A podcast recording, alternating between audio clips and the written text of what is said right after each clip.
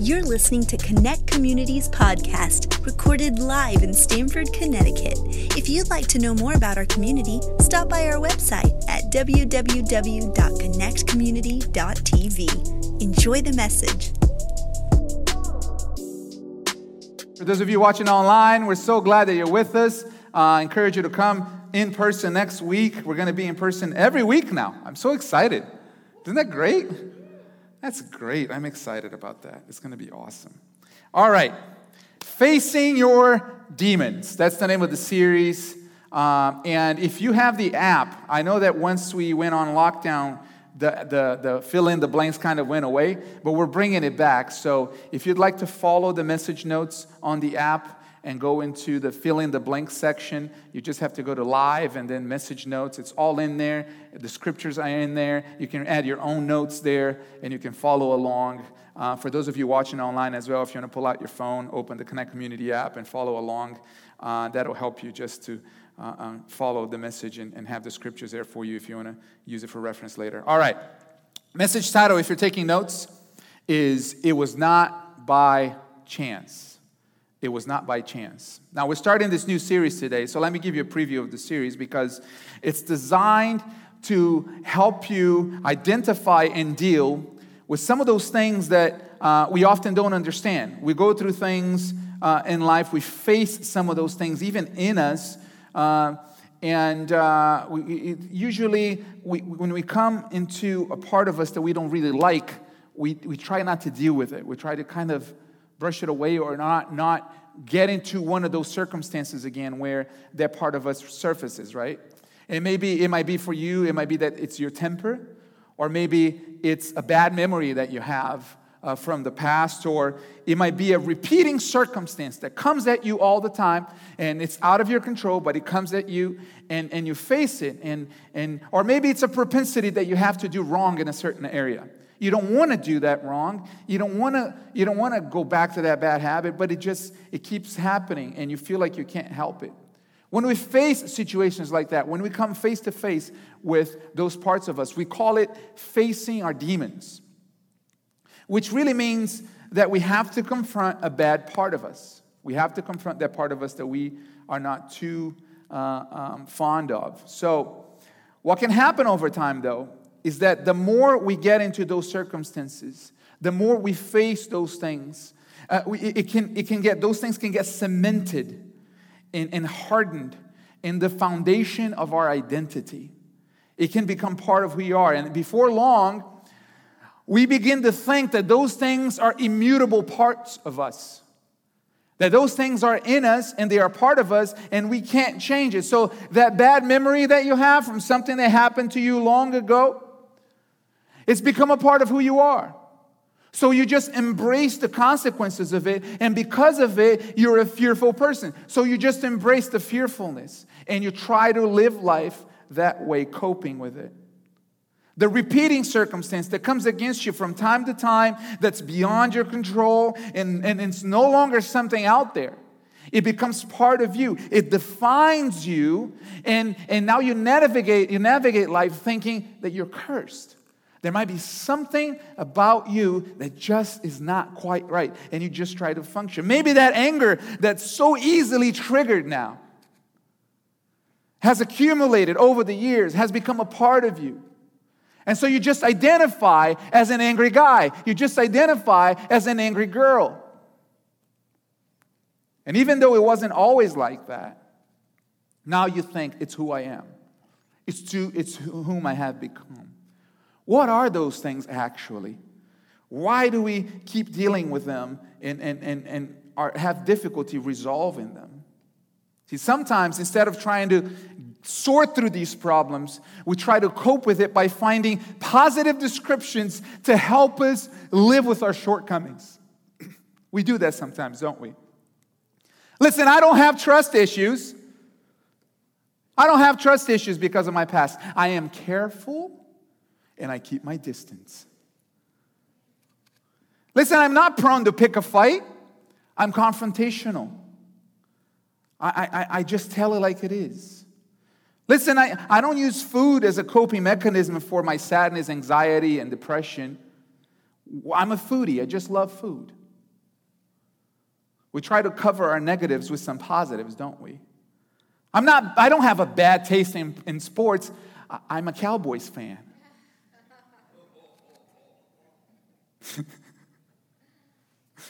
this is not to condemn anybody except Cowboys fans. I'm kidding. I'm kidding. It's a joke. The truth is that the truth is that we're all on a journey. We all deal with these things. We all face these things. We all have things that we carry. We all have issues. We all have, from time to time, face our demons. And so, the next four weeks, we're going to take time to equip you with spiritual understanding so that you can discern the origin of some of these things and address them the right way. Look at this scripture. 1 Corinthians chapter 2 verse 14 says this, "The natural person does not accept the things of the spirit of God, for they are folly to him, and he is not able to understand them because they are spiritually discerned." Certain things can only be understood in the spirit because they are spiritual. Those things are spiritual, so they can only be understood in the spirit. And some of us, we've been trying to fight and address spiritual things in the natural, in the natural way. So we try to fight it with discipline, exercise, reading more, sleeping at the right time, and doing all these things that are good for you, but you can't get to the beneath the surface, to the root of the problem.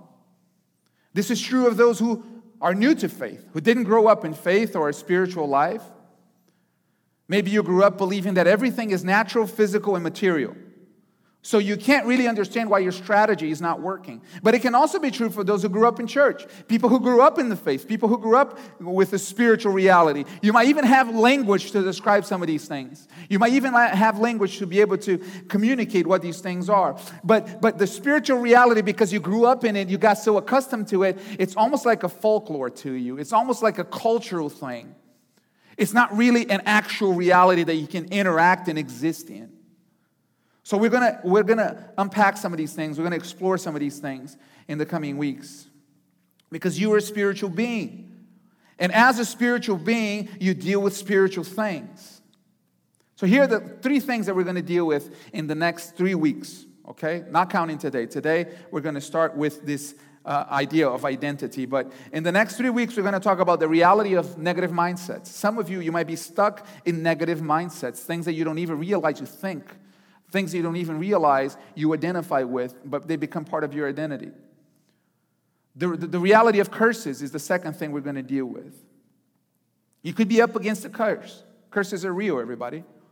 It could be that, that you might be dealing with a spiritual curse that has been in your family for generations. And then there's the reality of evil spirits. And this is a reality people believe in more easily. Even atheists believe in evil spirits because they believe in evil. But the problem is that even though we believe in evil, we, we, we believe that evil is something out there that doesn't, doesn't enter our realm of our lives. As long as we try to be a good person, evil is going to be out there. And, and so uh, we're going to explore the idea of evil spirits and, and, and look into the reality of the scriptures and your position, your authority, and what God has for you as we interact in the world and, and, and get exposed to all of these things. All right? I believe this is going to be an awesome four weeks.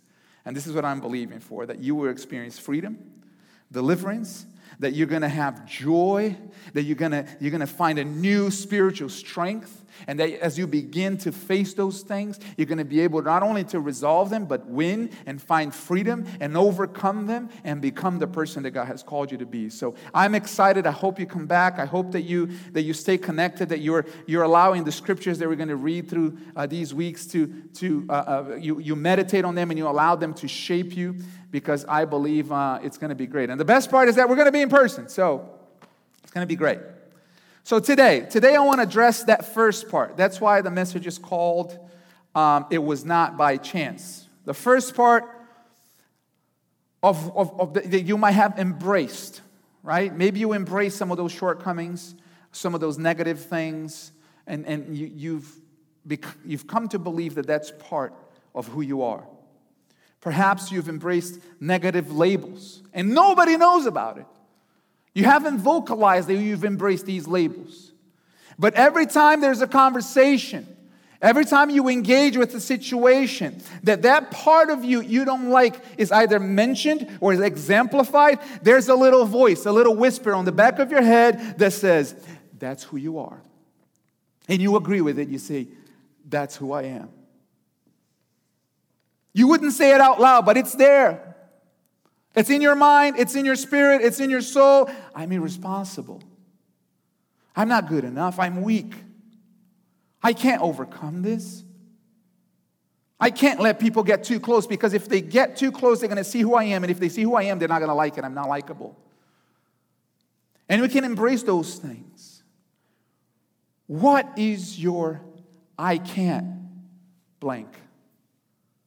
What is your I'm not blank?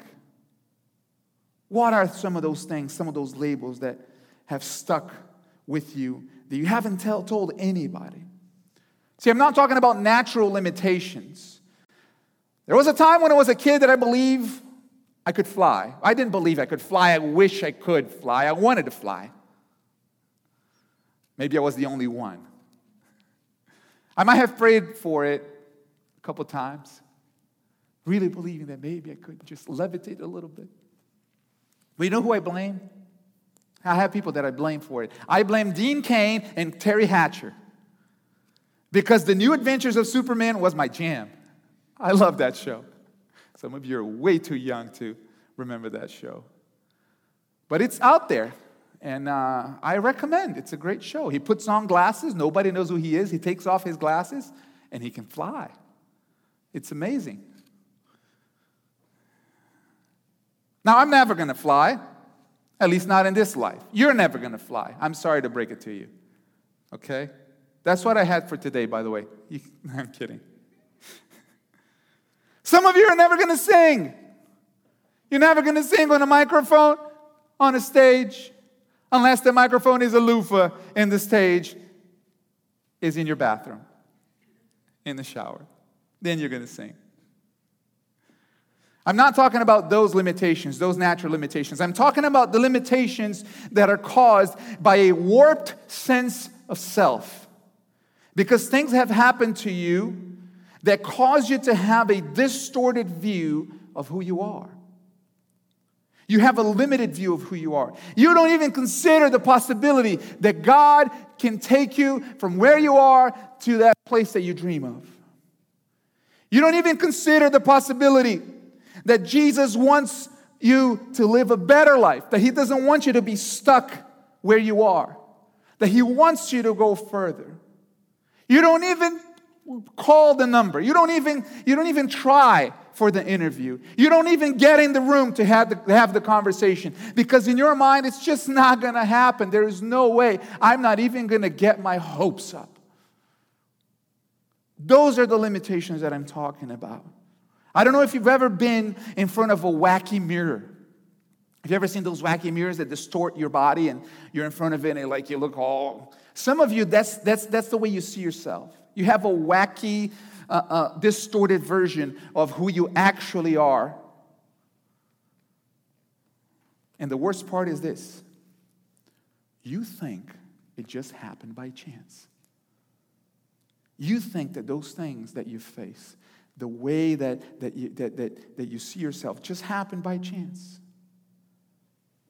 You think it's that your life, the things you went through, was a random assortment of things. And then, and then what you face is a random assortment of things. And you can't do anything about it. It's just what it is. But what if I told you that it was not by chance? What if I told you that there, there have been forces working against you to get your self image out of shape? What if I told you that there are things that were stumbling blocks, that were traps, that were strategically placed on your path to destroy God's image in your life? To destroy the God image that He purposed for you, the life that He purposed for you. Let me show you. Let's go to Genesis chapter 1, verses 26 through 28. We're going to read from the very beginning, first chapter in the scriptures, important chapter. The, then God said, Let us make man in our, in our image, after our likeness, and let them have dominion over the fish of the sea, and over the birds of the heavens, and over the livestock, and over all the earth, and over every creeping thing that creeps on the earth. So God created man in his own image, and the image of God he created him. Male and female he created them. And God blessed him, and God said to them, Be fruitful and multiply, fill the earth and subdue it, and have dominion over the fish of the sea, over the birds of the air, the heavens, and over the living thing, every living thing that moves on the earth. In this poem of creation, we learn that God made you after his likeness. That God did not make you after the likeness of apes or elephants or cats or dogs. He made you after Himself in His likeness. Now, this is not a scientific te- text. Some people uh, have a difficulty uh, even, even trying to comprehend Genesis because we, we have led, it's like, it's like our scientific brain is this big and our spiritual brain is this big, right? So we, we, we, we, we don't have the, the, the breadth of understanding to go past the fact that uh, uh, uh, we, we look at a text like this and we think scientifically. If you've ever read Genesis trying to wonder if, if, if Adam and Eve have a belly button, you're missing the point. That's not why that book is there. It's a spiritual reality. This talks about of a truth of a higher order. It's, it's not physical, it's metaphysical. It's there to tell us that our body, our senses, our existence connects to a higher and greater dimension. That God has designed us to connect to a higher and greater dimension in a way that no other creature does. For everything else, God just said, but for you, He formed you and He made you after His likeness and He breathed His life into your lungs. There's no other creature on, planet, on the planet that is like you. There's like human beings. And there's a reason for that. There's a reason for that. Yes, it's true that the heavens declare the glory of the Lord and the creation speaks of his goodness, as the scripture says, but you, you were made after his own image. And you may look like your dad, you may sound like your mom, you may, you may have your grandma's eyes, you may have your uncle's knees, but you are the image of God walking about the earth. And that has been God's plan. That has been His design. That's the way He made you to exist and operate in the earth as image bearers of, of God, shining his attributes and living in community with him. But that's not how the story goes in Genesis, is it? Very quickly, the story changes. And if you know the story, it's culturally known. You know that the you know that something changed. There was an evil spirit in the form of a serpent that entered in the garden and tempted the woman to do the very thing that God asked them not to do. And it tempted the woman and then the man. Why did it tempted the woman first?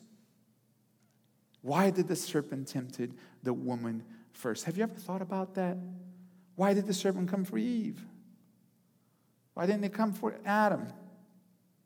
I've heard many answers to this question. Answers like, Eve didn't know. She wasn't there when God spoke, so she didn't know. She was ignorant, ignorant to the seriousness of God's commands because Adam didn't care for her. He didn't care for her. He was somewhere else. He was doing something else and he was, wasn't taking care of her. I, I don't buy that explanation. I'm sorry. I know that some smart people uh, uh, have come up with some answers like that, but I, I don't buy it.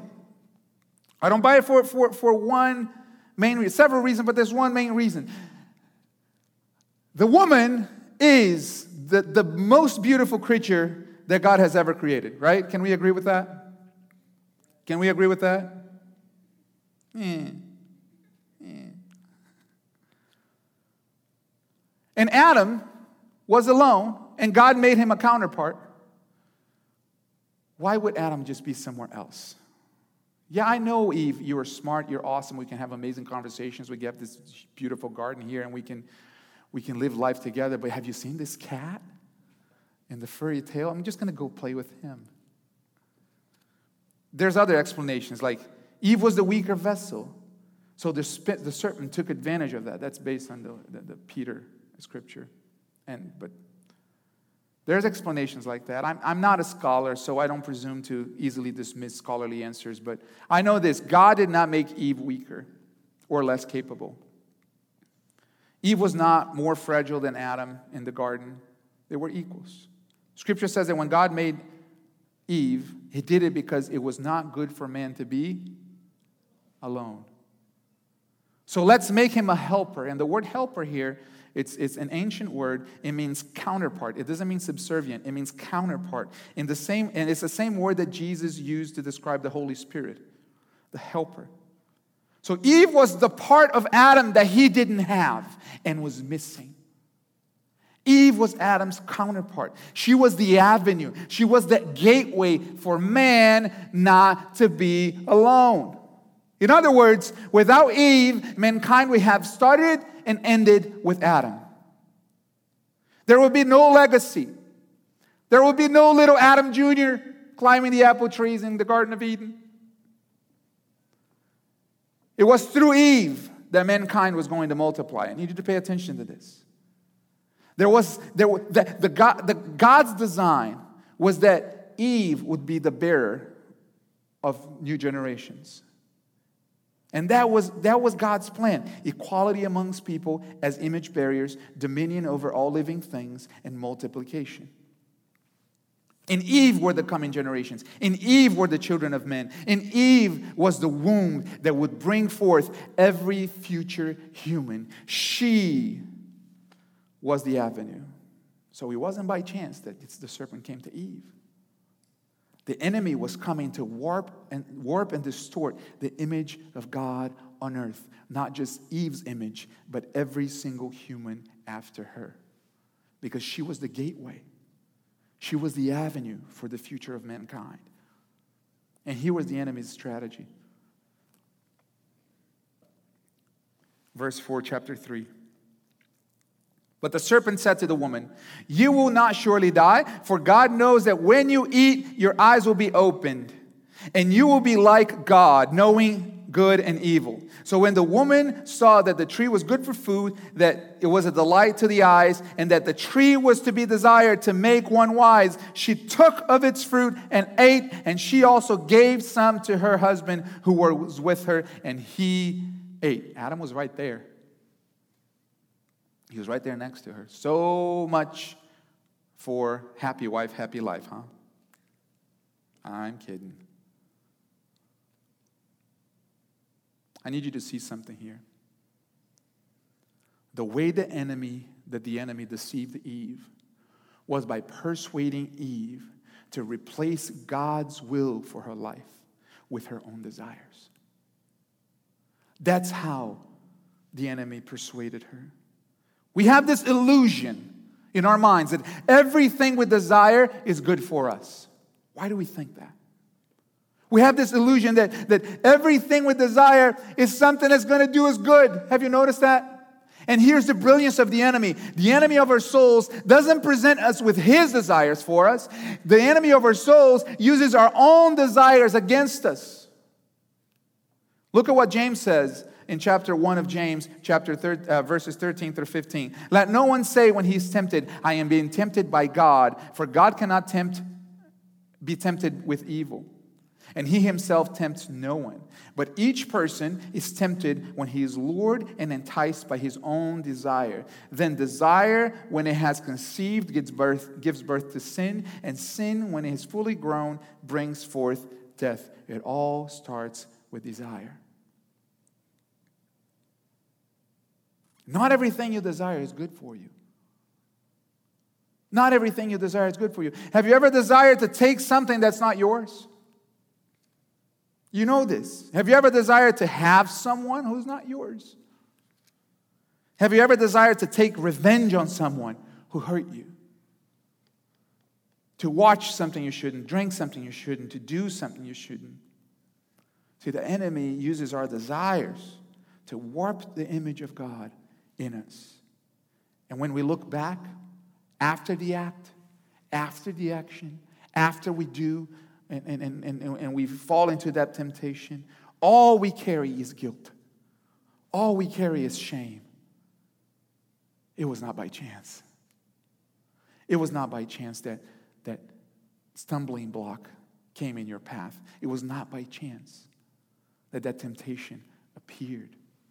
And once we know that, once our eyes are open to the fact that, oh my goodness, there are serpents in our, in our garden, and the enemy is trying to tempt me using my own desires, we will begin to realize that this is what happens. When God calls you up, the enemy will show you a, a pretty little slide for you to slide down and have so much fun. When God calls you right, the enemy will point you to something pretty shining on the left. When God calls you to stand still and wait because He's doing something in your life, because He is transforming you, because He's preparing something amazing for you. The enemy will, will sow that thought that there's nothing else going on, there's nothing happening, it's time to move, get to the next thing, get to the next thing, move, move, move, because He knows.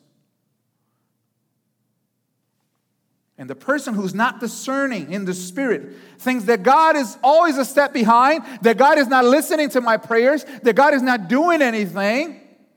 And the enemy is always a step ahead. You're always fighting, you're always struggling with this thing because where are you, God? The person who's not spiritual cannot see spiritual things clearly. And you're a spiritual being. So you got to allow the life of God to come in you and awaken your spirit so you can begin to see things as they are and make decisions in the Spirit. This is what I believe. I believe God has called you here this morning. Whether you're here in person or watching, God has, has called you to open your spiritual eyes and make you understand that He has called you for a higher purpose. That you will begin to see the labels that the enemy has tried to stick on you, that he has, has might try to make you believe it was part of your identity. You'll begin to see that those things are nothing but lies that you can overcome that bad habit, that you can find freedom, that you are a person who is patient, attractive, understanding, that you are someone who is pleasant, that God has given you the ability to break the yoke of sin and shame and rise as the person that He has called you to be. You are a, a child of God after, made after His own image. Now, how do you do that? This is what scripture says in Romans. It's a, it's a heady scripture, but it's a profound scripture. Chapter 5, verses 16 through 19, it says this For if because of one man's, actually, let's go to verse 17. For if because of one man's trespass, death reigned through that one man, much more will those who receive the abundance of grace and free gift of righteousness reign in life through the one man, Jesus Christ. Therefore, as one trans- trespass led to the condemnation of all men, it's talking about Adam here. So one act of righteousness leads to the justification and life for all men, talking about Jesus Christ. For as by the one man's disobedience, Adam, the many have made sinners. But so by one man's obedience, that's Jesus, the many will be made righteous. How do you break that yoke? How do you break that, that those labels? How do you overcome? You look to Jesus. You follow Jesus. You learn from Jesus. And I'm going to get ready to close here, so the worship team, you guys can come up. But I want to I want to give you three things Okay? Three things that you can commit in your life to restore the image of God in your life. Three things. The first one is this if you're going to overcome some of those things, and you're going to break through that, that threshold, you got to commit to God's will. Commit to God's will. Listen to what Jesus said. Matthew chapter 7, verse 20, 21. Not everyone who says to me, Lord, Lord, will enter the kingdom of heaven, but the one who does the will of my Father who is in heaven. The one who does the will of my Father. Now, the kingdom of heaven that Jesus is talking about is the kingdom that he announced is at hand. The life with God here, the life with God that he came to bring. So, what Jesus is teaching us is a powerful principle. This is what he's saying that living out of God's will is living out of God's plan. If you live out of God's will, you cannot embrace God's plan. And so many of us, we want to, tr- we trust God's plan, we desire God's plan, we want God's plan to be part of our lives, but we want to do our will. We want to do what we want to do. You can't have God's plan in your life unless you follow His will. God's will and God's plan work hand in hand. So you got to embrace it. Second thing is this you got to resist the enemy. I pray that your spiritual eyes are open to see the traps and the stumbling blocks that He puts in your path through fights and through uh, uh, temptation and through different things and, and, and through strife at work and, and, and through uh, depression and through anxiety and through situations that, that will put you in a place that, of vulnerability. Got to resist the enemy. James chapter 4, verse 7 and 8 says this Submit yourselves therefore to God, resist the devil, and he will flee from you. Draw near to God, and he will draw near to you. Cleanse your hands, you sinners, and purify your hearts, you double minded. James is one of those guys, he just, he just, he liked to tell it like it is, right? You have to make a decision every day that you are not going to play any games when it comes to your spiritual life. You're not going to play any games when it comes to your temptation and decision. You're going to live life for God. So when the enemy tries to lure you and entice you with pretty shiny things away from God's will, you got to have a resolve in your heart that you're not going to be double minded about it. That's what James is teaching us. That, that, that your hands are going to be clean of wrongdoing. You're not going to get involved in that stuff that you will submit to God. And once you do that, once you make that commitment, all you have to do is resist the enemy. You don't have to struggle. You don't have to fight. You don't have to try to conquer because Jesus has already conquered the power of sin. Behold, the Lamb of God that takes away the sin of the world. So, as we submit to Him, as we look to Him, all we need to do is resist the evil one. And the scripture says that He shall flee. And the third thing, the th- third thing is simple but profound, and it is worship. Just worship. Live in a life of worship. But here's the important thing we all worship. You worship. Everybody worships. But what should you worship? See, when Jesus was in the desert being tempted by the enemy, I want you to see this dichotomy here that the Adam was in the perfect garden, garden full of food, full of everything, and every the environment was perfect. And the enemy came to tempt him there and tempt Eve there. And he, uh, uh, they, they felt to temptation of the enemy. Now Jesus is in the desert, worst circumstances possible. Everything around him was not good. There was no provision. He was hungry. The enemy came to tempt him. And what did the enemy tempt him to do?